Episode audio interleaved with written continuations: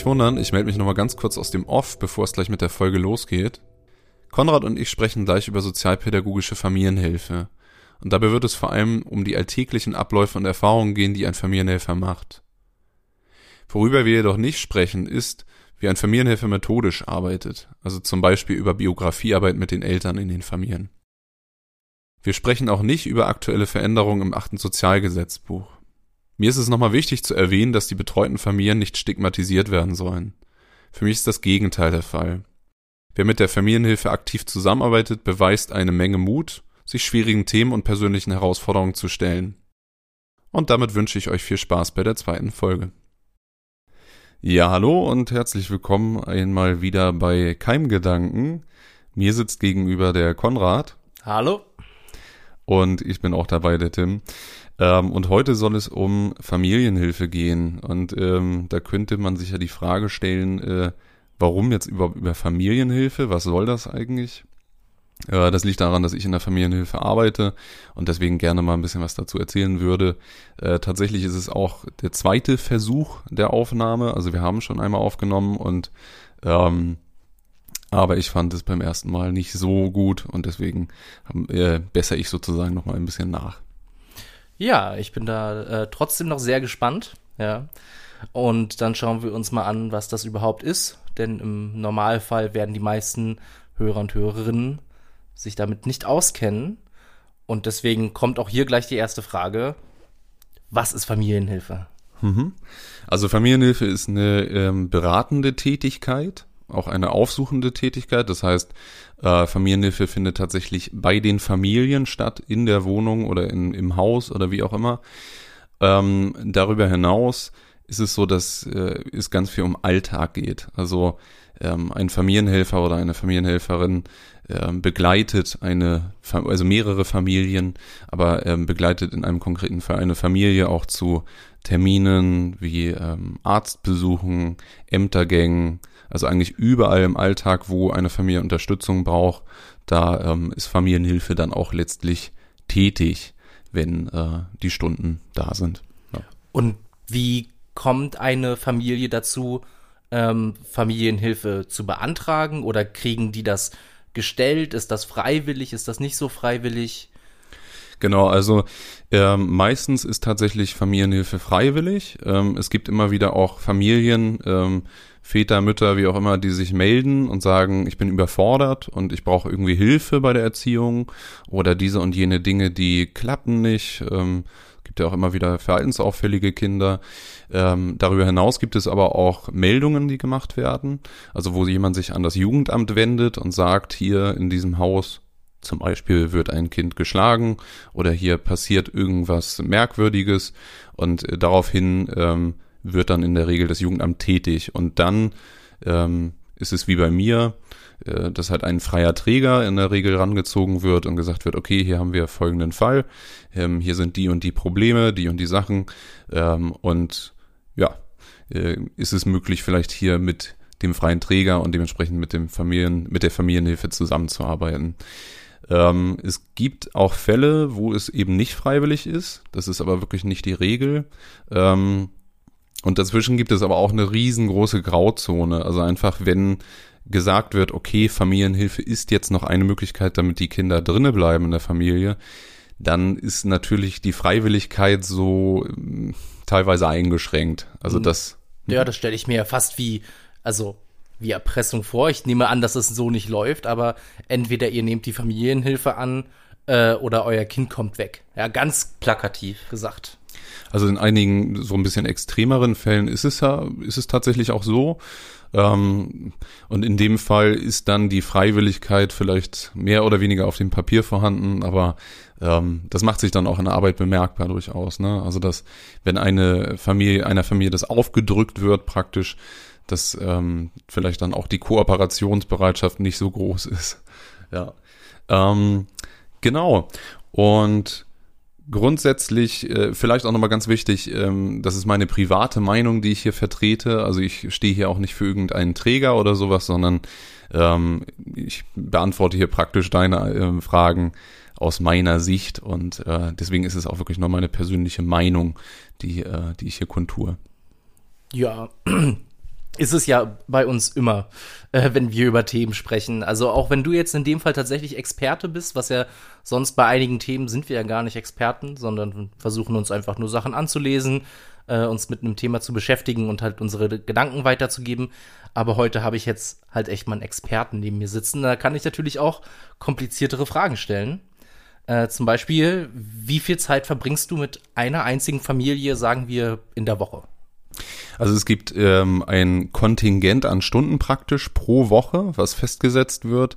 Das bemisst sich in der Regel daran, äh, wie viel eben auch an Arbeitsaufträgen vorhanden ist, also was eine Familienhilfe auch leisten soll. Ähm, prinzipiell ist es natürlich so, dass je mehr Aufwand da ist, dass, desto mehr Zeit muss auch wöchentlich vorhanden sein.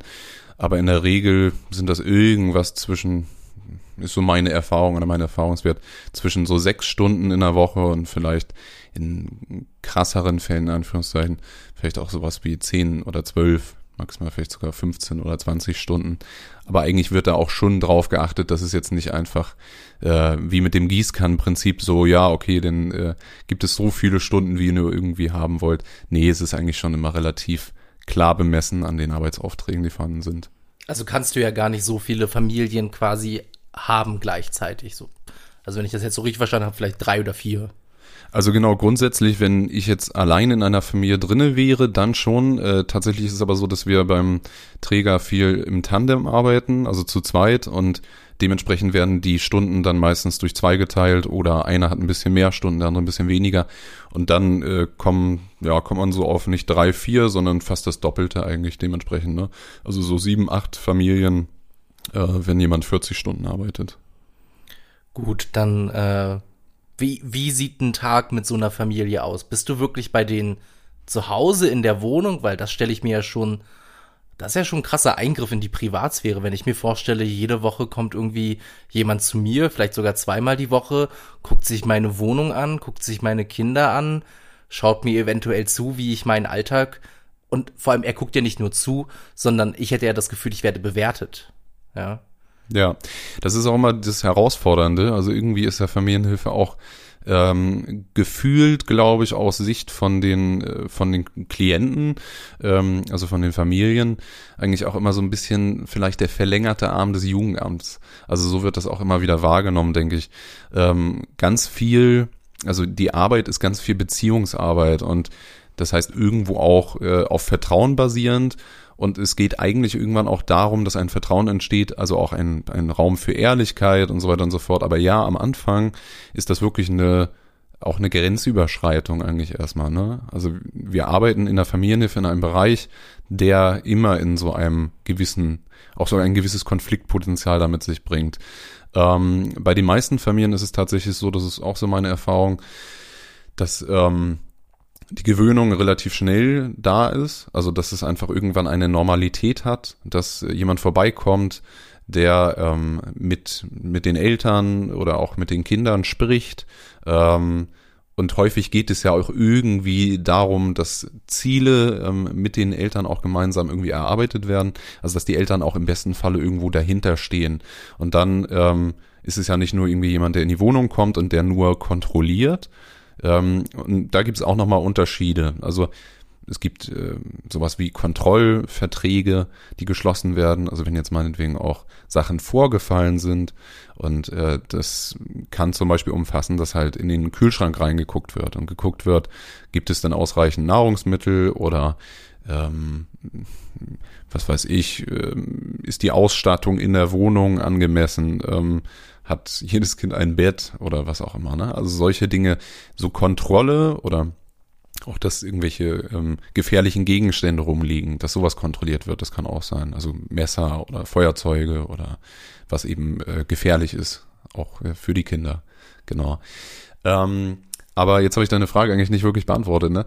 Ähm, tatsächlich, um nochmal drauf zurückzukommen, ähm, meine Sichtweise bei diesem, ähm, bei diesem ganzen Thema äh, Wohnung und wen lasse ich in meine Wohnung reingucken, ähm, das ist eigentlich ein Thema für sich. Ähm, ich denke auch, es hängt auch damit zusammen, ob die Familien das einfach auch schon gewohnt sind. Es gibt ja auch durchaus einige Familien, die auch ähm, vom Jobcenter Geld bekommen beispielsweise und die von daher überhaupt dieses, dass mal jemand vorbeikommt und irgendwas kontrolliert oder auch mal Einblick in die Wohnung hat, die das durchaus auch kennen und ähm, wodurch das nichts völlig Fremdes ist. Und in der, in der Regel gibt's ja meistens auch schon irgendwie eine Vorgeschichte, also dass vielleicht auch eine Familie immer mal wieder ähm, ja Familienhilfe drinne hatte in in ihrer Familie, in ihrer Wohnung und ähm, dann vielleicht mal eine längere Zeit nicht und dann vielleicht wieder, weil Probleme auftreten. Also das heißt für ähm, ein, nicht wenige Familien, glaube ich, ist es auch einfach ähm, nichts Neues oder komplett Neues, so dass jemand reinguckt. Und dementsprechend, ähm, aber das ist wirklich so mein Erfahrungswert, nach ein paar Monaten hat das eine ganz eigene Normalität und ist das alles sehr Routine, sage ich mal, mit dem okay, hier kommt jemand rein, hier guckt jemand, hier fragt jemand nach. Ähm, aber natürlich ein gewisses Misstrauen und ein gewisser Argwohn ist vielleicht auch immer mal wieder vorhanden. Aber das ist ja auch durchaus auch nachvollziehbar. Du hast jetzt davon gesprochen, dass du nach Monaten, dass sich das eventuell verändert. Wie lange ist denn eine Familienklient von dir? Also das ist auch unterschiedlich. Ähm, es gibt meistens so Zeiträume, die festgelegt werden, 18 Monate, 24 Monate, sowas in der Richtung. Äh, es kann aber auch verlängert werden. Vielleicht gibt es ja wirklich noch ganz gravierende Dinge, die weiter bearbeitet werden müssen. Und ich glaube, in einigen wenigen Fällen gibt es natürlich auch äh, Verkürzungen, also dass ähm, Familienhilfe dann schon früher beendet werden kann. Und dann hattest du jetzt auch gerade eben bei der Frage zuvor schon von äh, Zielen gesprochen, die man mit der äh, Familie sich stellt. Kannst du da Beispiele geben? Was ist ein, sag ich mal, gewöhnliches Ziel oder ja? Also ein gewöhnliches Ziel, äh, wo wir schon bei der Wohnung sind, ist zum Beispiel ja, ne, dass die ähm, die Wohnung in einem, ich sag mal, kindgerechten Zustand ist. Also dass es den Bedürfnissen des Kindes entspricht. Als Beispiel, wenn jetzt eine Wohnung total verwahrlost ist und ähm, vielleicht es gibt noch nicht mal einen Kühlschrank ähm, oder überall äh, türmt sich halt Müll und äh, türmen sich Dinge, die ähm, die vielleicht auch mitunter gefährlich sind für die Kinder, dann ist die Wohnung mitunter vielleicht nicht in einem äh, kindgerechten Zustand. Und dann ist es beispielsweise ein Ziel, die Wohnung dauerhaft, also erstmal akut in einen besseren Zustand zu bekommen, aber dann auch dauerhaft, ähm, dass sich das verändert. Und das, das ist zum Beispiel ein Ziel wofür ich 18 Monate brauche. Mm, also für das Ziel vielleicht nicht. Das geht vielleicht auch sehr viel schneller, aber meistens ist es ja, sind es mehrere Baustellen. Also meistens ist es nicht nur eine Sache, an der gemeinsam gearbeitet wird, sondern häufig sind es dann auch noch andere Sachen. Also gibt immer wieder auch äh, Klienten, die verschuldet sind. Das heißt vielleicht, wo auch eine ähm, Sozialberatung kontaktiert wird. Dann gibt es vielleicht auch noch irgendwie andere Auffälligkeiten, also wo ähm, wo die Familie auch eben Unterstützung braucht. Es ist halt auch grundsätzlich so, dass es eigentlich eine Hilfe zur Selbsthilfe ist, also dass die häufig ähm, die Eltern in Erziehungskompetenz oder in Erziehungsfragen halt auch unterstützt werden. Das ist sehr, sehr häufig Thema und das ist zum Beispiel eine sehr viel langatmigere äh, Tätigkeit, sag ich mal, oder ein Bereich, wo äh, Dinge auch länger brauchen, bis die sich verändern. Und äh, dementsprechend äh, ja, aber eine Wohnung könnte natürlich dann auch schon nach ein paar Wochen vielleicht viel besser aussehen. Und äh, ja, aber es geht ja auch darum grundsätzlich, dass auch auf lange Sicht irgendwo die Sachen so ein bisschen stabilisieren. Und dementsprechend kann das natürlich auch immer ein Auf und Ab sein. Also es kann ja sein, dass eine Familie eine Wohnung dann wirklich gut in Schuss hält und dann aber nach ein paar Monaten irgendwann irgendwas passiert, irgendeine Krise zum Beispiel und dann äh, das Ganze wieder schlechter wird. Und dann ähm, geht es wieder darum, ah, okay, was, was ist denn jetzt passiert? Warum sieht die Wohnung wieder so aus? Und wie kommen wir vielleicht wieder an einen Punkt, wo die Wohnung wieder besser aussieht? Also, und dann ist es halt viel einfach, ähm, dass sich auch Dinge wiederholen. Ne? Also, ich wollte nochmal sagen, zur ähm, Hilfe zur Selbsthilfe. Mh, hm, es ist darüber hinaus auch immer Kindeswohl äh, Dreh- und Angelpunkt für diese Arbeit. Und ähm, es gibt Kindeswohl und es gibt im Umkehrschluss auch eine Kindeswohlgefährdung. Und ähm, da wird auch nochmal zwischen einer latenten und einer akuten Kindeswohlgefährdung unterschieden. Also, ähm, und das sind so die Sachen, ich denke, was viele Leute auch aus dem Fernsehen kennen. Also, dass äh, da gibt es Vernachlässigung, also dass sich gar nicht um Kinder gekümmert wird. Da gibt es aber auch Gefahr für Leib und Leben.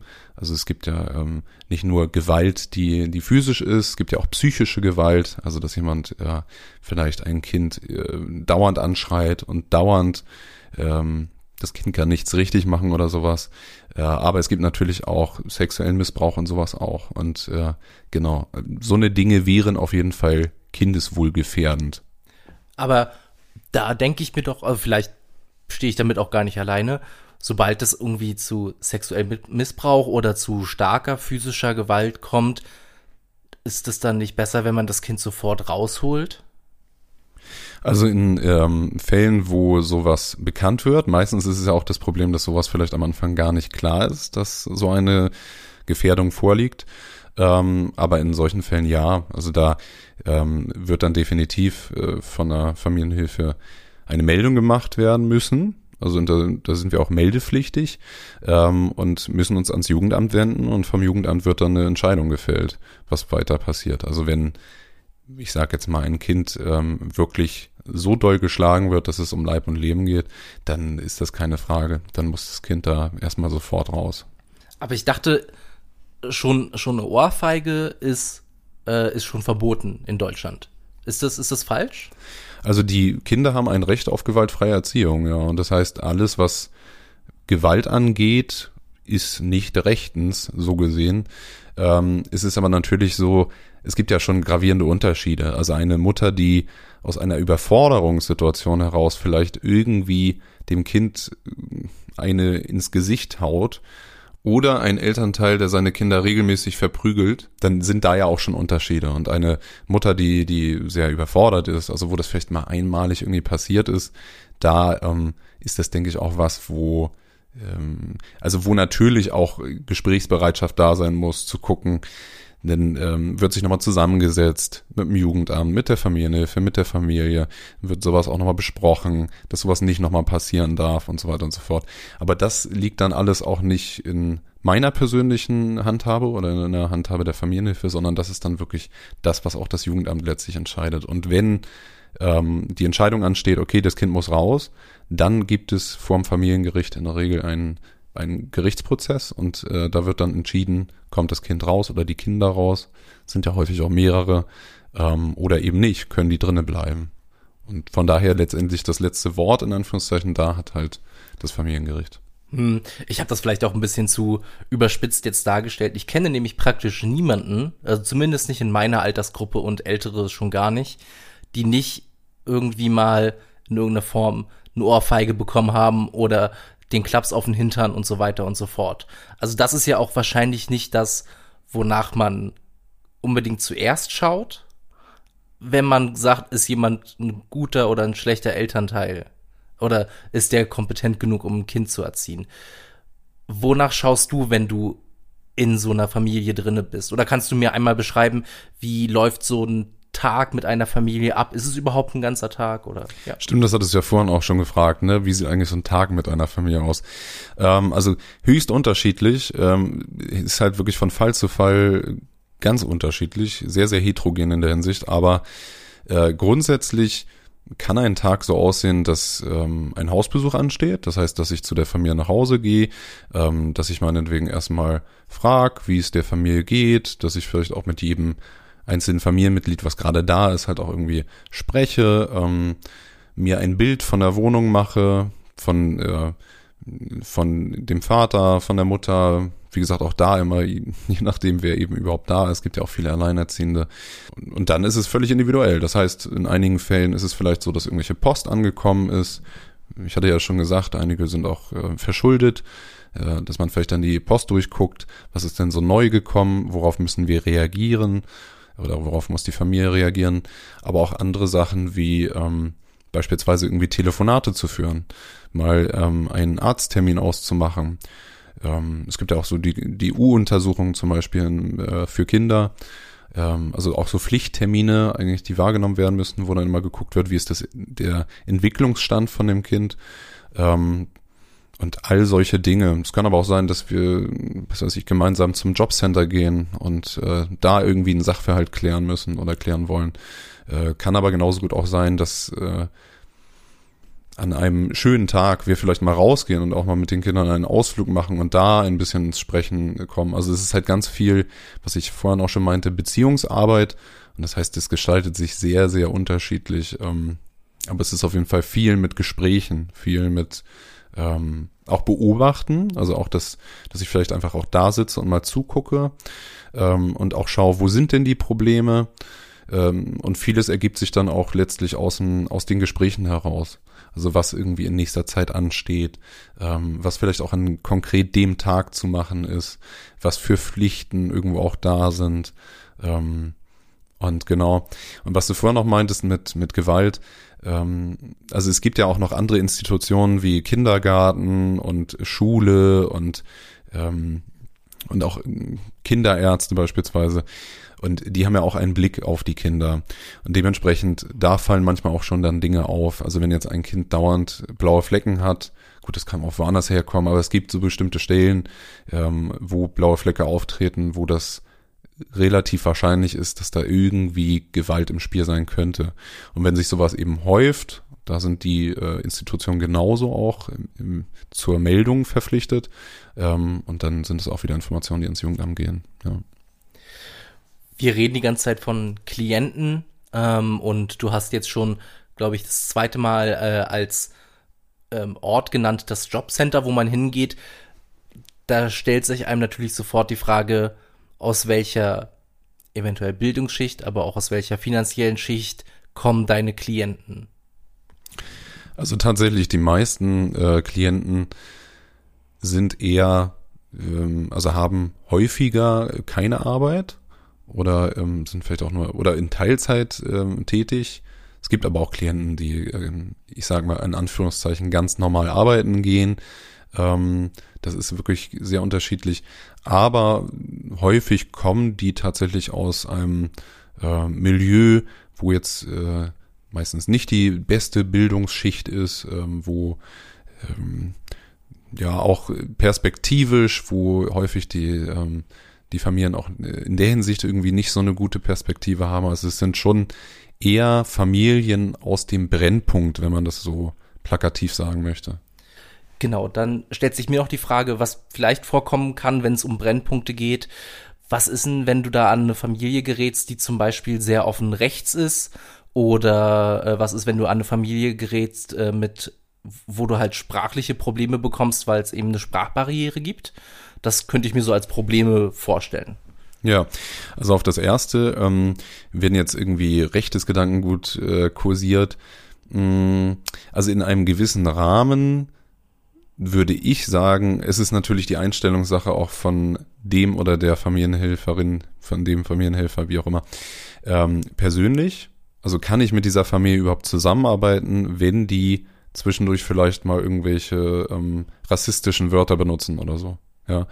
Ähm, aber in krassen Fällen, wenn da meinetwegen wieder Gewalt involviert ist oder sowas auch, dann sprengt das natürlich auch wieder eine, eine, Grenze. Aber grundsätzlich jetzt nur, weil jemand diese oder jene politische Einstellung hat, ähm, ich denke, da muss man sich irgendwo auch ein Stück weit mit arrangieren.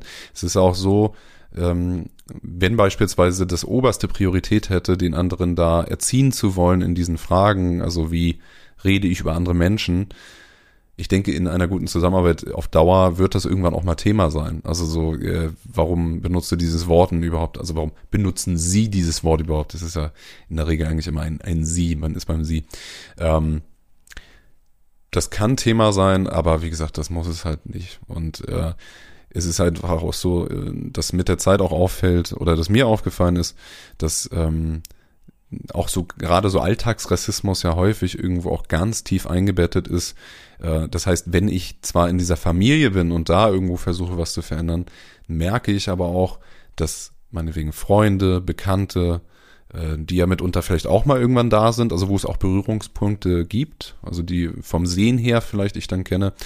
Und äh, wenn die ganz ähnlich gestrickt sind, in Anführungszeichen, dann ist das etwas, wo ich gerade in, in, im Brennpunkt, gerade jetzt in Halle Neustadt, Halle Silberhöhe, Heide Nord, ähm, in diesen Stadtbezirken, eigentlich an einem Symptom herumdokter, was aber latent überall da ist oder was heißt überall, aber in vielen Familien gibt es natürlich irgendwelche auch rassistischen Stereotype und so. Ähm, was war das zweite? Die erste Frage war mit dem rechten Gedankengut. Und das zweite ist, äh, was ist mit Sprachbarrieren? Gibt es mhm. die und wenn ja, wie geht man damit um? Mhm. Also es gibt tatsächlich ähm, einige Fälle, wo zum Beispiel ähm, Migranten betreut werden und ähm, dann ist das etwas, wo beispielsweise ein Dolmetscher eingesetzt wird. Ne? Also wenn da wirklich eine Sprachbarriere existiert. Ähm, aber das ist ehrlich gesagt auch, also bei mir in der Familienhilfe ist das noch nicht so häufig vorgekommen, tatsächlich. Also, dass da eine riesen krasse Sprachbarriere sein würde. Ähm, Im Zweifelsfalle muss man sich natürlich auch ja irgendwie verständigen können, auch gerade wenn es um rechtliche Geschichten geht. Wenn zum Beispiel ein äh, Schreiben kommt vom Gericht und da steht irgendwas ganz Wichtiges für die Familie drinne und die Familie versteht das nicht, dann hat man natürlich ein Problem.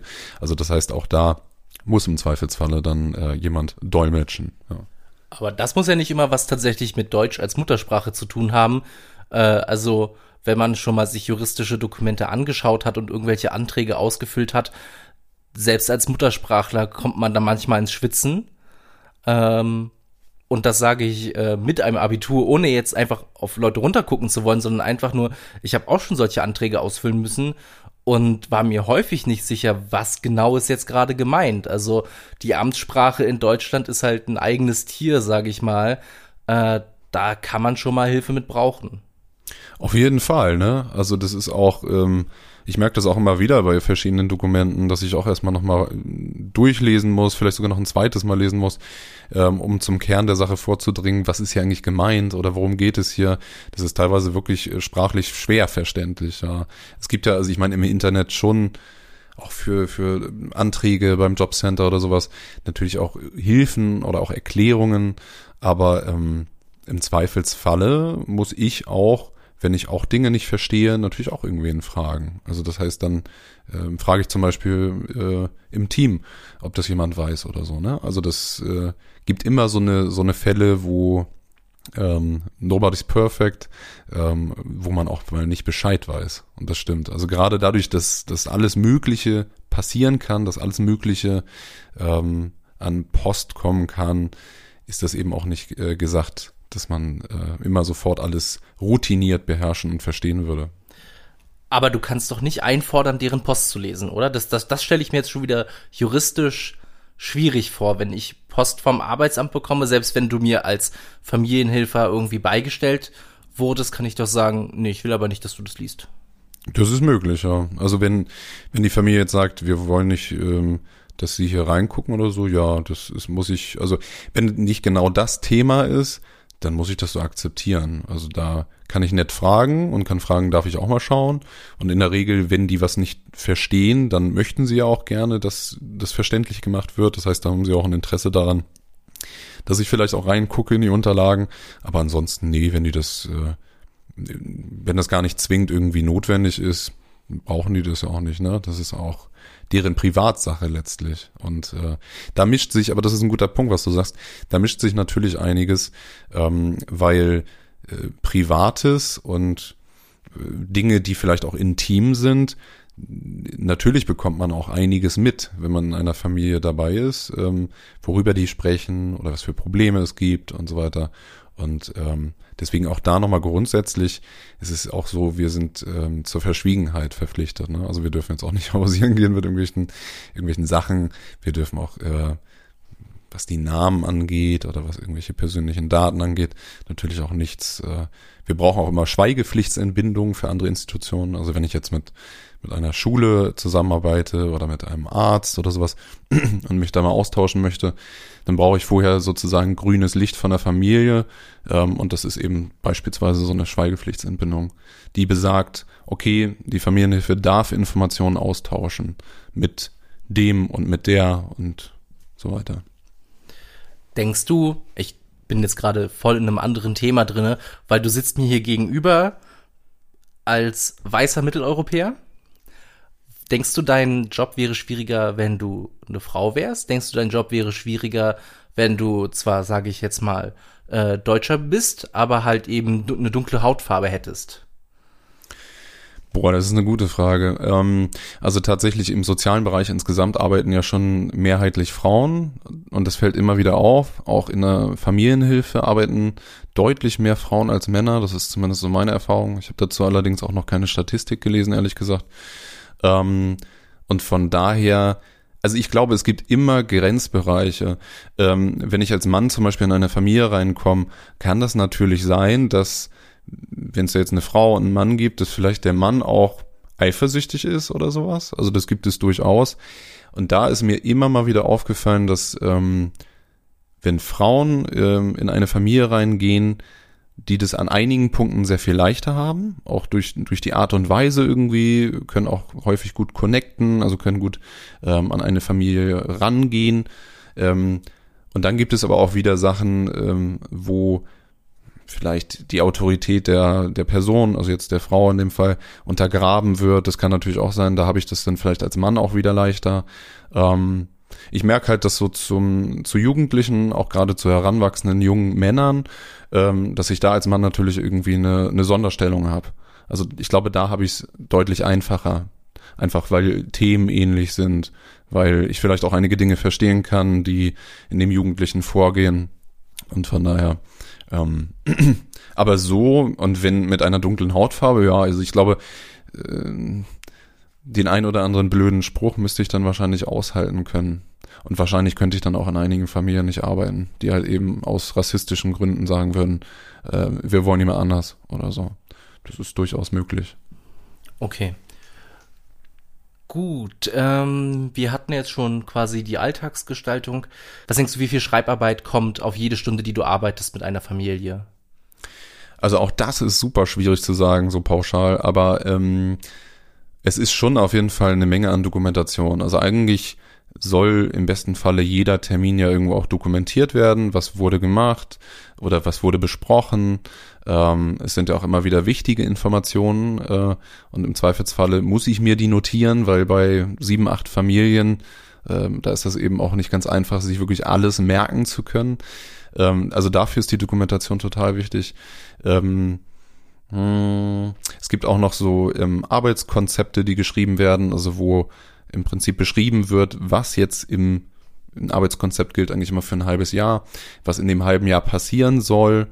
Und, ähm, und dementsprechend auch noch Entwicklungsberichte, die danach, nach diesem halben Jahr praktisch dann berichten, wie ist denn, wie hat sich das entwickelt. Ähm, und das frisst schon einiges an Zeit, aber ich könnte es jetzt auch nicht sagen, also vielleicht, vielleicht ein Viertel, so ungefähr, vielleicht ein Viertel, ein Fünftel, irgendwie sowas in der Richtung. Also schon deutlich mehr Kontakt zur Familie als tatsächlich Schreibarbeit. Ja, ja. Ähm, was du gerade beschrieben hast mit den Konzepten, die man macht, äh, mit den halbjährlichen äh, Zeugnisse sind sie ja jetzt eigentlich nicht, aber schon irgendwie so, so ein, wie weit sind wir fortgeschritten, welche Ziele haben wir erreicht, welche nicht. Das erinnert mich ganz doll an das, was Erzieher in Kindergärten machen ähm, und sicherlich auch irgendwo was äh, Schulen mit ihren Schülern machen. Und da komme ich jetzt wieder auf das Thema Übergriffigkeit. Ja, dass es halt mhm. irgendwie eine Instanz von außen gibt, die mich bewertet und ja, also irgendwie unmündig macht. Hast du das Gefühl, dass deine Klienten sich unmündig fühlen, was das angeht? Oder ja. Mhm. Ist unterschiedlich. Also ich glaube, dass ähm, die Familien nehmen sich sowieso selbst äh, ganz unterschiedlich wahr. Ähm, ich glaube, alleine durch, ähm, also wenn die an das Jobcenter angebunden sind und da Leistungen bekommen, ich glaube, dass sich dadurch schon einige sehr unmündig fühlen und auch sehr von oben herab behandelt fühlen. Ich denke auch, ähm, weil du es ja auch meintest, äh, sowas wie Kita äh, und Schule, ja, die bewerten auch immer wieder. Und also ich glaube, von daher ist so dieses bewertet werden und eingeordnet werden und sowas, ist den Familien häufig schon bekannt. Ähm, aber natürlich in einem gewissen Teil ähm, kann ich dir da aber auch zustimmen. Es ist schlichtweg so, dass dann natürlich auch eine gewisse, ähm, dass da Mündigkeit auch immer mal wieder ihre Grenzen hat. Also es wird immer daran gestärkt, dass Familien eigentlich, also wenn es geht, dass ein Weg gefunden wird, wie die Kinder in den Familien bleiben. Ähm, und auch, wie gesagt, wie Ziele gefunden werden, dass Ziele gefunden werden, die die Familie auch mitarbeitet und so weiter und so fort. Aber ähm, in einigen extremeren Fällen äh, gibt es natürlich aber auch Beispiele, also natürlich, wenn, wenn die Kinder sehr, sehr jung sind und also je älter die sind, desto mehr kann man ja auch darüber diskutieren, äh, kann man das Kind ja auch selber fragen, wie geht's dir denn hier und so und äh, möchtest du meinetwegen vielleicht raus, also oder fühlst du dich hier wohl in der Familie und so. Ähm, aber wenn ein Kind total jung ist, kann es ja auch noch gar nicht für sich selber sprechen und dann ähm, dann werden, müssen natürlich teilweise auch irgendwelche Entscheidungen getroffen werden. Ähm, und ich glaube, da führen sich viele Familien dann schon auch äh, durchaus mal unmündig an dem einen oder anderen Punkt. Ich glaube, es liegt aber auch viel daran, wie Dinge kommuniziert werden, auch wie die Arbeit ist. Also wenn ich transparent arbeite und sage, wenn das und das passiert oder so, dann kommt das und das oder dann muss ich das und das machen. Also zum Beispiel zu sagen, ähm, wenn mir gewisse Dinge mitgeteilt werden, die eine Grenze sprengen, die muss ich dem Jugendamt mitteilen. Das ist so. Und äh, wenn ich das von Anfang an klar mache, ist das etwas anderes, als wenn ich vielleicht am Anfang nichts davon sage und dann irgendwann so knall Fall ähm, passiert irgendwas oder wird irgendwas ähm, Schwieriges besprochen und dann auf einmal ist irgendwann klar, okay, und die Information hat er direkt ans Jugendamt weitergegeben, uns aber gar nichts gesagt. Ähm, also das heißt, an der Art und Weise, wie ich in der Familienhilfe arbeite, das macht, glaube ich, auch eine Menge damit, wie sich die Familie fühlt. Ob die sich eben auch ernst genommen fühlt oder auch völlig übergangen fühlt. Hm. Naja, so wie du das beschreibst, bist du irgendwie am längeren Hebel, ne? Du hast eine gewisse Macht über die Familien, sag ich mal, und die haben halt über dein Privatleben oder selbst dein Berufsleben eigentlich überhaupt keine Macht. Ähm, aber das ist vielleicht einfach nur zum, zum Gedanken anregen. Ich habe da gar keine Frage dahinter. Es ist einfach nur eine Beobachtung und nicht mal eine Wertung. Ja.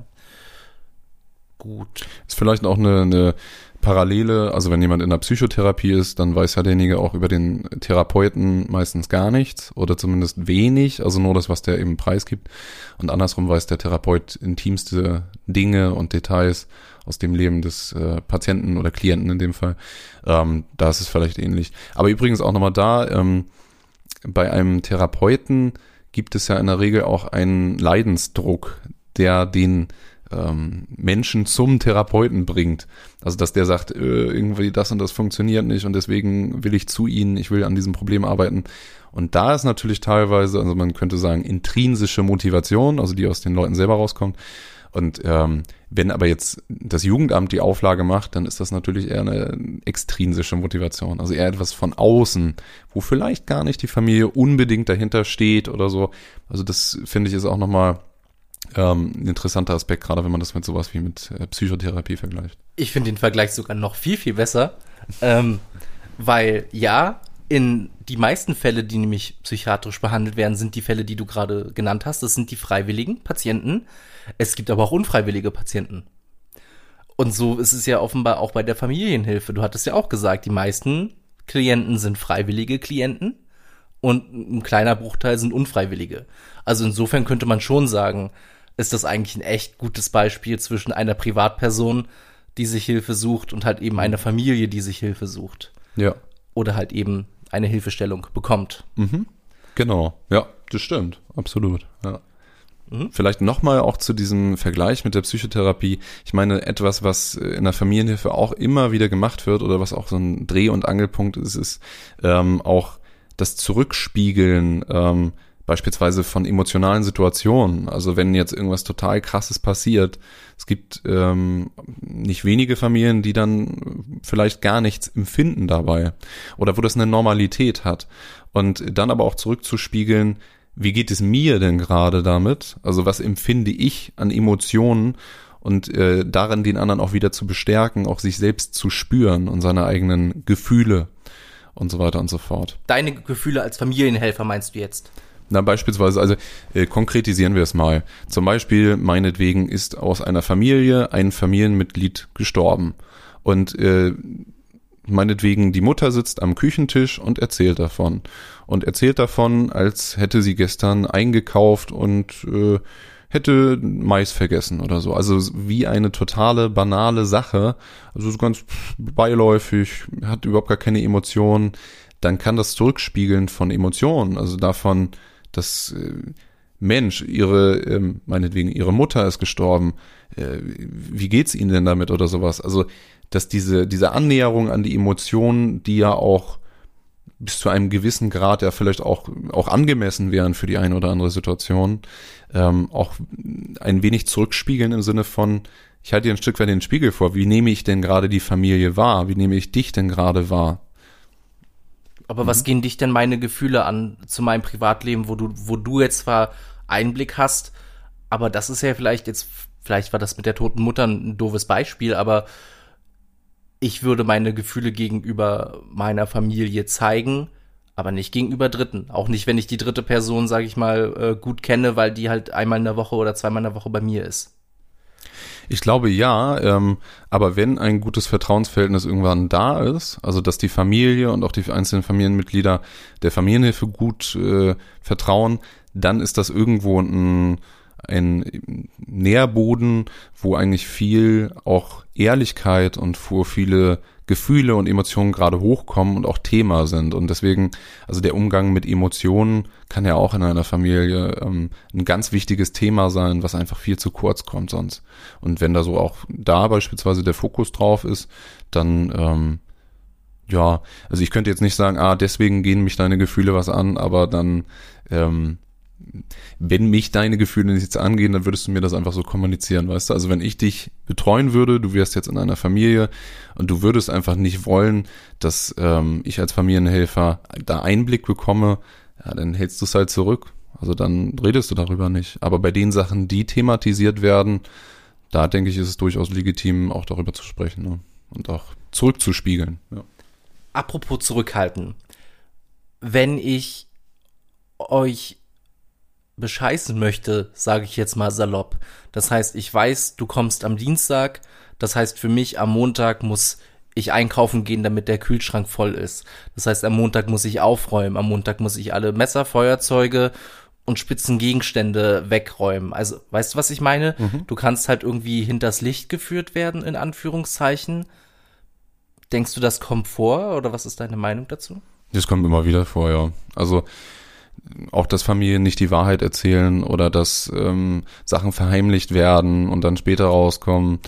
Wie du sagst, das ist auch diese, genau dieser Grenzbereich, ähm, wo der ein oder andere gar keinen Bock drauf hat und ähm, vielleicht eine andere Familie sieht das ganz anders und freut sich über die Hilfe und so und ist da ganz ehrlich und ganz aufrichtig, aber das kommt immer wieder vor und ähm, es gibt aber auch da äh, gewisse, ich sag mal, Maßnahmen, die dann auch ergriffen werden können. Also zum Beispiel gibt es ja auch die Möglichkeit, äh, mal einen ähm, Hausbesuch zu machen, der nicht vorher angemeldet ist.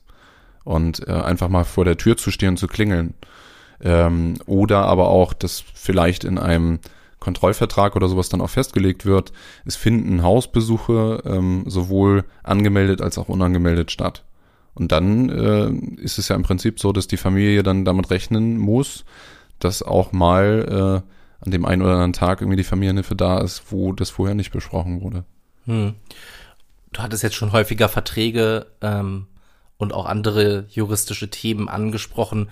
Vielleicht, aber ohne, ohne es zu trocken zu machen, gibt es eine juristische Grundlage, auf der ihr überhaupt arbeiten könnt? Ja. Also es gibt im ähm, achten Sozialgesetzbuch ein paar Paragraphen, Hilfen zur Erziehung und da ist Familienhilfe als eben eine Möglichkeit, also die sozialpädagogische Familienhilfe, ähm, als ein auch ein äh, Paragraph. Ich könnte jetzt aber nicht genau sagen, welcher. Das kann ich aber sonst auch nochmal gerne drunter verlinken unter der Folge. Ähm, aber da gibt es auf jeden Fall konkrete Paragraphen, die das begründen. Ja. Gibt auch nicht nur Familienhilfe, es gibt auch noch Erziehungsbeistandschaft, also wo eine einzelne Person in einer Familie betreut wird, zum Beispiel der Jugendliche, also wo meinetwegen der ähm, mal ein bisschen zu Hause raus soll, irgendwo in, in Hobbys, in, in die Peer Group, also in die Gleichaltrigen, irgendwie da einen besseren Zugang zu gewinnen soll. Ähm, und dann äh, ist vielleicht auch nicht nur eine ganze, oder ist keine ganze Familie Thema, sondern ist wirklich halt vielleicht auch immer nur eine Person im Fokus. Und das ist dann halt nicht direkt Familienhilfe, sondern das ist auch nochmal ein eigener Paragraph. Hm. Wir hatten jetzt die ganze Zeit irgendwie auch schon deine Sicht der Dinge gehabt, aber was mich auch interessiert und was hoffentlich auch äh, äh, den Hörer und die Hörerin interessiert ist, wie kommt man dazu, diesen Beruf ausüben zu wollen? Also da habe ich mir wirklich ein paar Gedanken oder länger zu Gedanken gemacht. Ähm, irgendwie dachte ich erst so, ja, um eine eigene Blase, also diese, wir haben ja auch, glaube ich, schon, nee, das kommt noch in, in der Zukunft, eine Folge, die wir zwar schon aufgezeichnet haben, die aber erst danach kommen wird. Ähm, Filterblase, also so eine eigene Bubble, also mit den Leuten, mit denen ich mich umgebe. Und äh, die Familien kommen eben in der Regel aus, ähm, aus einem Hintergrund, der eher man könnte sagen, prekär ist, also eben aus äh, den schlechter gestellten Vierteln. Und ähm, ich denke, wenn jemand ähm, also gerne möchte, dass, ähm, dass es sowas wie eine gewisse Gerechtigkeit gibt oder einen gewissen Ausgleich dafür, dass eben eine Familie deutlich schwierigere Karten hat als vielleicht eine andere Familie. Ähm, das ist eine Motivation und das würde ich auch als eine Motivation sehen, ähm, die ich für mich so wahrnehme. Dann, wie gesagt, meine eigene Blase da rauszukommen, das auf jeden Fall auch. Aber ich glaube, das ist eher so ein Effekt, der dadurch entsteht. Das habe ich aber nicht beabsichtigt oder so. Aber ansonsten, also im Kleinen praktisch ganz konkret auch irgendwie helfen zu können, irgendwo auch ähm, zu schauen, dass Familien, an die sonst wahrscheinlich wenig gedacht wird, auch ein, ein Fokus drauf kommt und dass die auch Hilfe und Unterstützung bekommen. Ähm, ich glaube, so das sind so auf jeden Fall für mich so Hauptfaktoren, was so die Motivation äh, von der Arbeit angeht. Kann jeder Familienhelfer werden? Mm, also, äh, naja, hm, also ich glaube grundsätzlich auch so im menschlichen Sinne ähm, bedarf es schon an einiger Empathie, also sich in einen anderen Menschen auch reinversetzen zu können und ähm, Dinge verstehen zu können. Ich glaube auch eine gewisse Kommunikationsfähigkeit muss vorhanden sein, auch ein gewisses Interesse überhaupt an den Menschen. Also wenn die Menschen mir völlig egal sind, dann wird es schwierig, äh, dass ich mich irgendwie meinen ganzen Tag immer mit denen umgebe. Mm, das vielleicht so zum, zum äh, menschlichen, äh, im, im, menschlichen Sinne, aber ähm, in der Regel sind die Leute, haben die Leute soziale Arbeit studiert, die in der Familie verarbeiten. Psychologie gibt's auch, ähm, Erziehungswissenschaften, sowas ähm, vielleicht auch der ein oder andere mit einer Erzieher, also mit einem erzieherischen Hintergrund, dass er eine Erzieherausbildung gemacht hat. Aber die meisten Leute sind tatsächlich studiert, ja. Und dann machen die einen Workshop für Monate, Wochen, ähm, um halt quasi diesen Beruf nochmal zu lernen. Oder ist das dann, geht das dann doch nochmal das Lernen über mehrere Jahre? Also so direkt gibt es jetzt keine, keine ich glaube, keine standardisierte Einführung oder sowas. Äh, das ist ja auch von Träger zu Träger unterschiedlich, auch ähm, welchen Schwerpunkt ein Träger hat. Also ob jetzt vor allen Dingen Familien mit psychischen Erkrankungen betreut werden oder ob vor allen Dingen Suchtproblematiken Thema sind oder so. Also es ist ja völlig unterschiedlich schon allein aus dem Punkt ähm, heraus. Ähm, aber so, nee, also ich denke, die Leute, die studiert haben, kommen irgendwann einfach auf die Idee, was mache ich? Und dann ist halt Familienhilfe eine Möglichkeit äh, und dann wachsen die meisten da rein. Also das ist auch Learning by Doing immer wieder. Also es wird ja auch immer wieder Situationen geben, die äh, kann man in einem Studium so nicht lernen oder die ähm, wo Institutionen, wo Leute ganz unterschiedliche Interessen haben. Ne? Also das Jugendamt hat vielleicht ein ganz anderes Interesse an einigen Dingen als die Familie und ähm, die Schule hat vielleicht nochmal andere Schwerpunkte und dann äh, stehen sich all diese Interessen auf einmal gegenüber. Ja. Hm. Learning by Doing klingt so, du hast deinen ersten Tag dort gehabt, hast direkt irgendwie fünf Klientenfamilien bekommen und bist da direkt alleine hingeguckt, aber du wirst wahrscheinlich am Anfang schon irgendwie erstmal bei jemandem mitge mitgelaufen sein, der das erstmal dir gezeigt hat, wie man das macht, nehme ich an. Ne? Ja, also auf jeden Fall. Ich glaube auch ohne eine, eine Einarbeitung an sich, also dass jemand anders ähm, dass man an die Hand genommen wird, praktisch, geht's am Anfang auch gar nicht. Ansonsten wäre die Situation, denke ich, auch völlig überfordernd.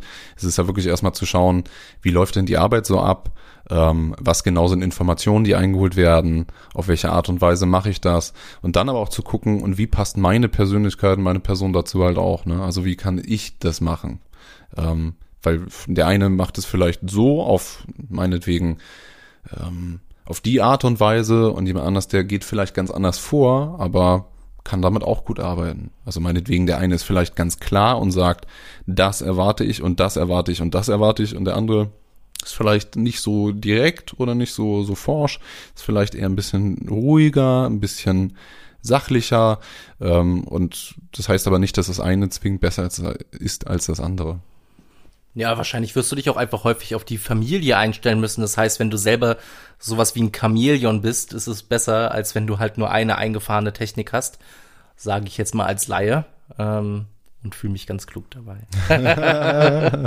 nee, aber ja. wo ist das nicht so, ja? Mhm. Also an, genau, Anpassungsfähigkeit ähm, ist auf jeden Fall gut in der Hinsicht. Ne? Also wenn ich mich mit ganz unterschiedlichen Menschen unterhalten kann, ist das auf jeden Fall eine Fähigkeit, die ähm, für Familienhilfe auf jeden Fall zuträglich ist. Und das stimmt, ich meine auch, wo wir das schon hatten mit dem unterschiedlichen Bildungsniveaus, sage ich mal, ähm, wenn ich immer nur in Fachsprache reden würde, dann würden auch die Familien das teilweise einfach nicht verstehen. Das heißt, ich muss auch Dinge, äh, genauso wie jetzt auch mit den Schreiben, wenn jetzt zum Beispiel, was wir hatten, vom Gericht ein Schreiben kommt, dann muss ich das ja irgendwie in einem Deutsch äh, kommunizieren, was vereinfacht ist. Also was auf jeden Fall nicht genau diesen Begrifflichkeiten entspricht. Oder ich muss die Begrifflichkeiten zumindest erklären. Und äh, das heißt auch da Dinge runterzubrechen, Probleme ähm, äh, zusammenzuführen.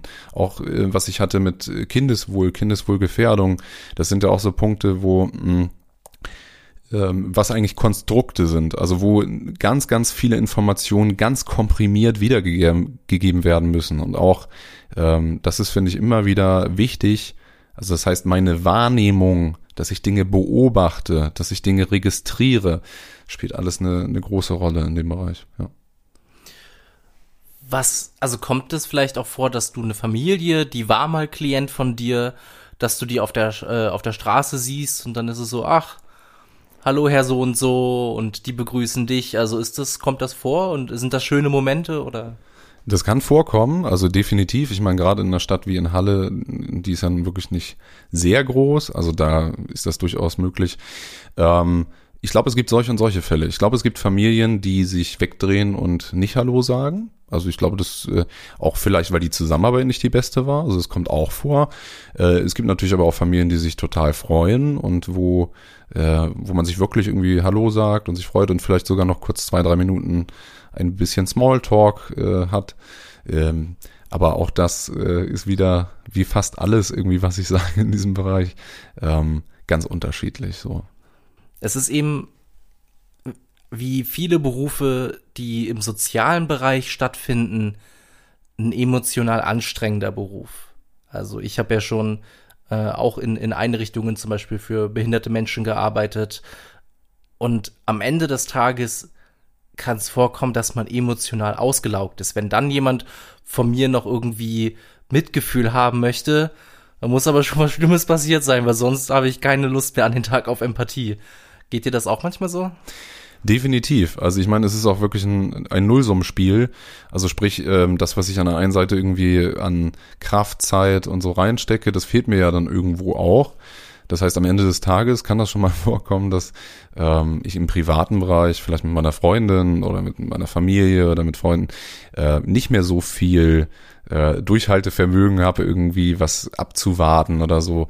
Also ich merke das immer wieder, dass äh, wenn es ein anstrengender Tag war mit sehr schwierigen, herausfordernden Situationen, mit sehr schwierigen, konfrontierenden Gesprächen und sowas, dass am Ende des Tages die Batterie einfach wirklich auch gefühlt alle ist und auch, dass die Empathie dann irgendwo so ein Stück weit, boah, vielleicht am Ende des Tages ein Stück weit runterfährt.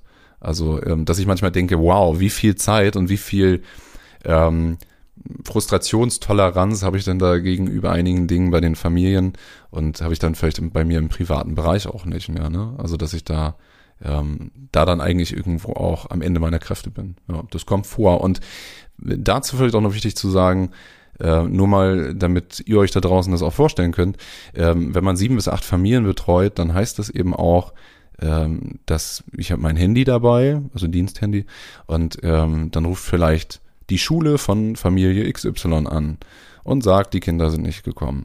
Dann ruft als nächstes vielleicht äh, der Hausarzt von einer anderen Familie an. Dann meldet sich die dritte Familie und möchte irgendwas. Und so kann das sein, dass manchmal innerhalb von 10, 15 Minuten ich gedanklich in drei, vier verschiedenen Familien bin und genau, vielleicht noch einen Termin gerade habe mit einer anderen Familie und die gerade begleite. Ähm, ja, und ähm, ich denke, in der Hinsicht äh, muss man da auch, muss man in diesem Berufsfeld auch lernen, immer mal wieder sich abzugrenzen und auch immer mal wieder äh, selber zu gucken, wie mache ich das denn? Also wenn ich jetzt einen Termin habe, gehe ich einfach vielleicht auch nicht an die Handyanrufe ran, rufe nach dem Termin irgendwie zurück. Ähm, also auch da äh, für sich einen Weg zu finden, weil ansonsten bei sieben bis acht Familien kann das einfach auch wirklich sehr herausfordernd sein. Und gerade wenn dann, das ist auch so ein Wort, was immer wieder ähm, aufkommt in der Familienhilfe, Krisen in den Familien äh, gerade äh, irgendwo aktiv sind, dann ähm, dann ist das auch ähm, teilweise schwierig, ne? Und dann sind es manchmal auch wirklich ganz Probleme, die ad hoc gelöst werden müssen, also die irgendwie sofort auch angegangen werden müssen. Eine Ergänzung habe ich noch, und zwar, ähm, wo es um die, eben gerade noch um die Motivation ging in diesem ähm, Job. Also warum arbeite ich da? Eine weitere Sache, wo nämlich eine Kollegin auch darauf hingewiesen hatte, was ich sehr interessant fand, war, ähm, man lernt sich selber und seine eigene Prägung und auch seine familiäre Prägung natürlich sehr viel besser kennen in der Familienhilfe, weil es einfach durch die unterschiedlichen Familien, die unterschiedlichen Milieus und so, ähm, also es relativiert sich auch vieles aus dem eigenen Leben. Und ähm, im Zweifelsfalle ist es eben auch so, ich bin in einer Familie und da ähm, ist vielleicht auch ein rauer Umgangston normal. Und ähm, wenn ich das so aus meiner eigenen Herkunftsfamilie gar nicht gewohnt bin, dann ist es vielleicht erstmal, was mich so aus einem gutbürgerlichen Milieu heraus praktisch entsetzt oder was ich schlimm finde oder so. Aber auch da denke ich, äh, lernt man sich selbst mit der Zeit immer besser kennen, aber eben auch einfach Familien, die in einem ganz anderen Horizont stattfinden, als in dem, wo ich selber groß geworden bin zum Beispiel denkst du, also wahrscheinlich musst du es so denken, dass die Institution Familienhilfe eine positive ist, sonst würdest du dort nicht arbeiten. Hast du Verbesserungsvorschläge? Also was denkst du, läuft in diesem Berufsfeld falsch? Also wenn ich diese Frage zum Beispiel an eine Altenpflegerin stellen würde, würde sie wahrscheinlich sagen, der Schlüssel ist ganz schlecht. Mit anderen Worten, ich habe zu viele Patienten äh, auf eine Person und das läuft doof. Oder die Bezahlung im sozialen Bereich ist furchtbar. Gibt es solche Kritikpunkte auch bei der Familienhilfe? Also ich habe ähm, vielleicht nicht auf die Art und Weise, wie du das jetzt gerade geschildert hast, aber ich habe auch äh, durchaus Kritikpunkte. Also ein Kritikpunkt, ich glaube, mit fast jedem, mit dem ich mich unterhalte und mit, äh, mit dem ich, oder von, wo ich von der Familienhilfe erzähle, von der Arbeit, ähm, ich glaube, es hat bis heute noch keiner gesagt, cool, dass du die Arbeit machst, will ich auch machen. Sondern eigentlich alle haben gesagt, schön, dass du die Arbeit machst, aber für mich wäre das gar nichts. Und ich glaube, das ist ein Kritikpunkt. Also ich würde mir wünschen, dass das auf mehr Schultern sich verteilt, also auch gesellschaftlich gesehen. Das ist eine Sache. Und ich glaube, eine andere Sache ist die Außenwahrnehmung von der Familienhilfe von der Gesellschaft in Anführungszeichen. Also es gibt immer wieder dieses Beispiel, dass irgendwas passiert, ein Kind stirbt irgendwo und dann stellt sich in Zeitungsartikeln und in Fernsehberichten immer die Frage, meinetwegen, da war Familienhilfe drin, hat die das denn nicht gesehen? Und also, dass das sehr scharf hinterfragt wird. Ähm, und da muss ich schlichtweg sagen, ist das manchmal ganz schön anprangernd. Und äh, und auch da, äh, Familienhelfer und Helferinnen sind Menschen. Das sind halt auch keine, keine Detektive oder auch keine, sind auch nicht die Polizei oder so. Und von daher ähm, finde ich die Außenwahrnehmung manchmal sehr heftig. Also wieder einfach über, ähm, über diesen Bereich eigentlich auch geurteilt wird. Und ähm, das wäre auf jeden Fall auch was, was ich glaube ich, äh, wenn ich es ändern könnte, würde ich auf jeden Fall daran was tun. Ja ich muss ehrlich sagen, als du mir, wo, wo wir uns vor Monaten getroffen haben äh, und du mir erzählt hast, dass du in der Familienhilfe arbeitest, musste ich erst mal fragen, was ist das? Wenn du gesagt hättest, ich arbeite fürs Jugendamt, was ja jetzt so nicht stimmt, ne? wie mhm. du schon gesagt hast, er der verlängerte Arm und mit einem freien Träger und so. Aber wenn, wenn jemand sagt, er arbeitet fürs Jugendamt, dann, dann glaube ich, kommen diese Punkte, die du gerade genannt hast. Die nehmen einem die Kinder weg und wenn sie einem die Kinder nicht wegnehmen, dann gucken sie nicht gut genug drauf, äh, solange bis halt irgendwas ganz, ganz Schlimmes passiert. Ähm, insofern irgendwie Familienhilfe ist, war für mich nie irgendwie etwas, was ich kannte. Das kannte ich mhm. nur durch dich. Ja. Ja, ist auch, also tatsächlich, mir selber ist es auch nicht untergekommen vorher, ne? Also ich habe irgendwann mal doch von Familienhilfe von dem Bereich gehört, aber ich konnte mir da auch nicht konkret bis ins letzte Detail irgendwie vorstellen, was das jetzt ganz genau ist. Ähm, dem Internet sei Dank ist das inzwischen eigentlich im Wandel. Also dass wenn, wenn einen das interessiert, dann findet man wirklich eine Menge an Informationen auch im Internet. Einfach, äh, einfach mal googeln und äh, oder einfach mal suchen.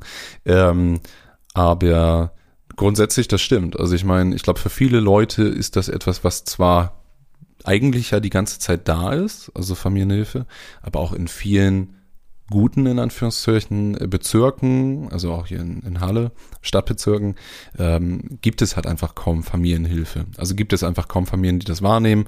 Und auch äh, sonst, vielleicht sie, siehst du manchmal Familienhelferinnen und Familienhelfer irgendwo rumlaufen, aber nimmst das gar nicht wahr, dass das welche sind. Ne? Also weil die einfach ähm, mit einer Familie unterwegs sind, vielleicht einen Rucksack dabei haben, vielleicht eine Tasche, also irgendwie am Arbeiten sind, aber im Endeffekt, die sind ja nicht, tragen ja kein Schild. Ich bin Familienhelfer. Und das ist auch wichtig, dass die in Zivil rumlaufen. Stell dir mal vor, die hätten tatsächlich eine Uniform und dann, dann sehen die Nachbarn, aha, die Familie Müller braucht also Familienhilfe. Schlagen bestimmt ihre Kinder. Nee, nee, also ist klar, dass mhm. ihr da in Zivil mit rumläuft. Obwohl, vielleicht bist du ja bekannt in den Bezirken, wo du arbeitest. Das kann sein. Also das weiß ich nicht. Schlichtweg. Aber bestimmt, also ich meine, zumindest im häuslichen Umfeld, wenn jemand einmal, zweimal die Woche wirklich einen, einen Besuch macht, also immer vorbeikommt, dann ähm, ein paar Nachbarn werden das auf jeden Fall durchaus mitbekommen. Ne? Ähm, also das stimmt auf jeden Fall. Aber ansonsten wieder die, die Wahrnehmung ist, ähm, ja, das weiß ich auch nicht. Ja. Eine Besonderheit ist ja jetzt auch die Corona-Situation und daran zu arbeiten. Und das merke ich eben auch, ähm, dass das nochmal sehr viel herausfordernder ist. Also weil die ähm, die Kinder un unausgelasteter sind, ähm, viel mehr Zeit eben alleine oder zumindest in der Familie dann äh, in der Regel verbringen. Ähm, also das macht es auf jeden Fall nochmal, finde ich, viel, viel schwieriger, auch weil einige Dinge, die jetzt auch äh, in Familien, mit denen ich zusammenarbeite, vielleicht schon richtig gut geklappt haben und dann kam Corona und vieles äh, war wie so ein Déjà-vu, also das so irgendwelche Sachen, die irgendwelche Verhaltensmuster vielleicht, die schon länger überwunden waren, dann wieder kamen. Psychische Erkrankungen, dass die wieder zunehmen ähm, und zugenommen haben. Und, äh, und da stelle ich auch fest, äh, dass eigentlich auch Corona im Prinzip ja auch eine latente Kindeswohlgefährdung ist. Also dass die Kinder so ähm, nur noch im Prinzip da sind, äh, sich irgendwie äh, beschäftigen müssen, aber eigentlich auch gar nicht können, dass die Eltern dem auch irgendwie so zwischen zwischen Homeoffice und ähm, und allen möglichen anderen Verpflichtungen irgendwie auch noch ähm, aufkommen müssen, beispielsweise um die Kinder zu betreuen oder um äh, die Kinder zu beschulen und ähm, das ist es wirklich, äh, das ist sehr herausfordernd und da finde ich das auch schwieriger, weil einige Sachen, die vielleicht äh, schon eine Kindeswohlgefährdung wären, in einem anderen Fall, ist vielleicht jetzt durch Corona, aber bei ganz vielen Familien einfach latent da. Also zum Beispiel jetzt äh, beim Lockdown, dass die, dass keiner wirklich rausgegangen ist, äh, kein Sport machen, keine Bewegung, ähm, vielleicht noch auch gar keine Kontakte zu Gleichaltrigen jetzt bei den Kindern oder bei den Jugendlichen. Also all solche Dinge ähm, und auch häusliche Gewalt hat zugenommen. Also in, jetzt nicht konkret in den Familien, die ich kenne, aber statistisch gesehen ist es ja schon belegt, dass während Corona auch ähm, häusliche Gewalt in den Familien auf jeden Fall zugenommen hat, ähm, weil die eben auch nicht ausweichen können. Ähm, aber auch, wenn jemand in einem Hochhaus wohnt und äh, da sind ganz viele andere Familien, es ist super hellhörig, dann und ich kann nur drinne sein, ich kann nicht raus, dann ist es auch etwas, was mit den Familien eine Menge macht und eine Menge an Stress verursacht und an, an Problemen mit sich bringt. Und das sind dann äh, alles auch wieder Dinge, äh, an denen ich als Familienhelfer dann ja auch wieder arbeite. hm. Ja, jetzt, wo Corona natürlich hoffentlich in den letzten Zügen liegt, äh, danach sieht es zumindest derzeit aus, im äh, Ende Juni 2021. Äh, wir werden uns noch lange mit den Nachwirkungen davon beschäftigen, ob das jetzt mit der Familienhilfe ist, aber in welche Lebensbereiche das alles betroffen hat. Ich will jetzt nicht zu sehr abschweichen, abschweifen, um über Corona zu sprechen, aber da werden sich Wissenschaftler noch ganz lange äh, mit beschäftigen können, was das mit der, gerade mit der Psyche, mit der Psyche von Kindern gemacht hat. Ähm, das lässt sich ja jetzt schon irgendwie, äh, gab es ja schon Studien dazu, oder zumindest mindestens aber Zeitungsartikel, ähm, die gesagt haben, ja, die Kinder, äh, denen geht's mit Corona noch schlechter als den Erwachsenen. Ähm, Generation Corona wird's eventuell genannt. Ähm, das wird so sagen wir erstmal spannend, aber äh, natürlich spannend mit einer dollen negativen Konnotation. Auf jeden Fall. Also ich glaube auch ähm, bei Kindern und Jugendlichen ist es halt wirklich so, dass die sich ja dauernd auch über ihre ähm, Beziehungen, Freundschaften, Kontakte ähm, vergewissern müssen, wo sie stehen. Bin ich beliebt? Bin ich gemocht und akzeptiert und werde ich respektiert und so. Und das sind alles Dinge, die, wenn ich die anderen gar nicht sehe, weil ich einfach nicht in die Kita kann und weil ich nicht in die Schule kann und nur zu Hause bin, äh, dann sind das natürlich Prozesse, die nicht stattfinden. Und das sorgt, äh, denke ich, auf breiter Linie dafür, dass ähm, Kinder da auch mehr Ängste entwickeln und auch ähm, Rückzugsverhalten, sich sozial danach halt noch mehr isolieren und ähm, aber ja, was natürlich noch überhaupt nicht klar ist, was das mit einer Gesellschaft und auch mit einer Kohorte oder mit Kohorten, also mit einem Geburtsjahrgang oder Geburtsjahrgängen ähm, macht. Also zum Beispiel jetzt die, die ähm, Abitur gerade gemacht haben oder einen Abschluss gemacht haben und das dann in einem Jahr, wo jetzt Corona war, die haben ja ein ganz anderes Abschlussjahr als alle anderen Jahrgänge davor wahrscheinlich gehabt haben. Also, wenn ich mal an 2020 zurückdenke, ähm, ich weiß gar nicht, ob es da jetzt Abi-Feiern gab und so. Ich glaube, da war ja ganz viel auch gecancelt und äh, oder Abschlussfeiern. Hm. Klassenfahrten, also ja. ja. wenn man wenn man daran zurückdenkt, woran erinnert man sich am meisten in der Schule, sind es die Hofpausen und die Klassenfahrten. So, also an den Unterricht erinnere ich mich nicht mehr. Aber ja. ähm, ja, spannendes Thema. Äh, aber wie gesagt, wir wollen jetzt auch gar nicht so weit vom Thema wegkommen. Ähm, genau. Ja, eigentlich sind wir einmal den, den Bogen drumrum gegangen. Äh, Gibt noch irgendeine offene Frage oder irgendwas, was du dir noch überlegt hattest, was du gerne noch wissen würdest? Ähm, Willst du diesen Beruf bis zur Rente durchführen? Ist das, ist das ein Beruf, wo man bleibt? Also zum Beispiel Pizzalieferant bleibst du in der Regel nicht bis zur Rente. Also die Frage kann ich gleich beantworten, ja. Ähm, nee, kann ich mir nicht vorstellen. Also dafür ist das ähm, tatsächlich das Stresspensum, was in diesem Berufsfeld liegt, die Mobilität, die verlangt ist. Also man ist ja die ganze Zeit, den ganzen Tag unterwegs, ähm, auch ganz viel am Telefonieren mit ganz unterschiedlichen Leuten. Das ist äh, herausfordernd, macht Spaß, aber auf Dauer ähm, und auch wenn ich, wenn ich irgendwann später äh, eine eigene Familie habe oder auf die Rente zugehe oder so. Also dann glaube ich, ähm, auf Dauer gesehen würde ich schon gerne in einem anderen Bereich dann tätig sein, weil, ähm, wie gesagt, hat einfach ein enormes Stresspotenzial der Job. Und gleichzeitig würde ich mir aber wünschen, dass mehr Leute diesen Wurf machen und vielleicht auch nicht ihr Leben lang, aber wirklich mal für ein paar Jahre, um sich halt wirklich äh, anderen Familien äh, mit einem anderen äh, sozialen Background anzunehmen und Einblick zu bekommen und auch irgendwie mehr Verständnis, also irgendwie auch mehr Verständnis für Familien, die meinetwegen auch im Fernsehen sonst häufig so als ähm, Asi-Familien dargestellt werden, also wo wo ja ganz wenig Verständnis dafür da ist, wo es dann immer so heißt, die liegen faul auf der Haut und machen dies und das und jenes oder machen eben gar nichts. Und ähm, und da würde ich mir wirklich eigentlich mehr wünschen, dass mehr und mehr Menschen nach und nach ähm, ein Herz entwickeln praktisch für Familien, die da schlechter dastehen und auch schlechter gestellt sind. Und die nicht zu verurteilen oder vorzuverurteilen, sondern sie kennenzulernen. Und äh, ich glaube, dann erledigt sich auch eine Menge von selber, weil dann einfach sich ganz viel relativiert und ganz viel ähm, offenbar werden kann, dass Familien eben nicht nur aus eigenen Gründen oder aus selbstverschuldeten Gründen irgendwie in der Misere oder in der Lage sind, in der sie gerade stecken, sondern dass da wirklich viele Dinge passieren und auch in einem Leben, ähm, ja.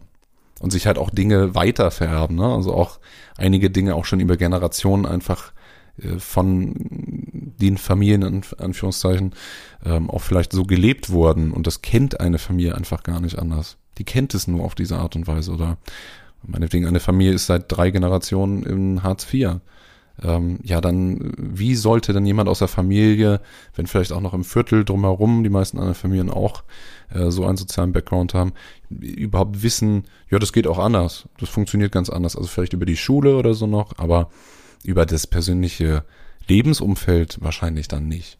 Oder zumindest nicht so, wie man sich das vielleicht wünschen könnte, um für sich eine Perspektive zu entwickeln fürs Leben. Ne? Und ähm, genau, und das ist vielleicht auch so mein Schlusspunkt. Ähm, mit den Familien irgendwie Perspektiven zu entwickeln, wie kann es weitergehen, wie kann ein Leben aufgebaut werden, was, wo es bergauf geht, äh, wo es den Kindern gut geht, wo das auch gesichert ist. Und das ist eigentlich äh, immer wieder Bestandteil dieser Arbeit. Ja. Und macht's auch spannend. Ja, also ich danke dir auf jeden Fall für das Gespräch. Ähm, ich habe jetzt schon wieder Sachen neu dazugelernt, die wir beim letzten Gespräch wahrscheinlich gar nicht, äh, gar nicht angesprochen haben. Also du kannst da, oder wir können da echt ewig über das Thema sprechen. Ähm, genau, ich hoffe, es sind ein paar Gedanken angeregt worden und ähm, gerade dein Schlusswort, denke ich, war sehr treffend. Jo. Ich danke dir auch für das Gespräch und ähm, tatsächlich kommt äh, die Folge, die hier nach rauskommt, die haben wir auch schon aufgenommen. Ähm, es wird um Gesprächs- und Diskussionskultur gehen. Und äh, deswegen seid gespannt und äh, wir danken euch natürlich auch fürs Zuhören an dieser Stelle. Tschüss. Macht's gut, ciao.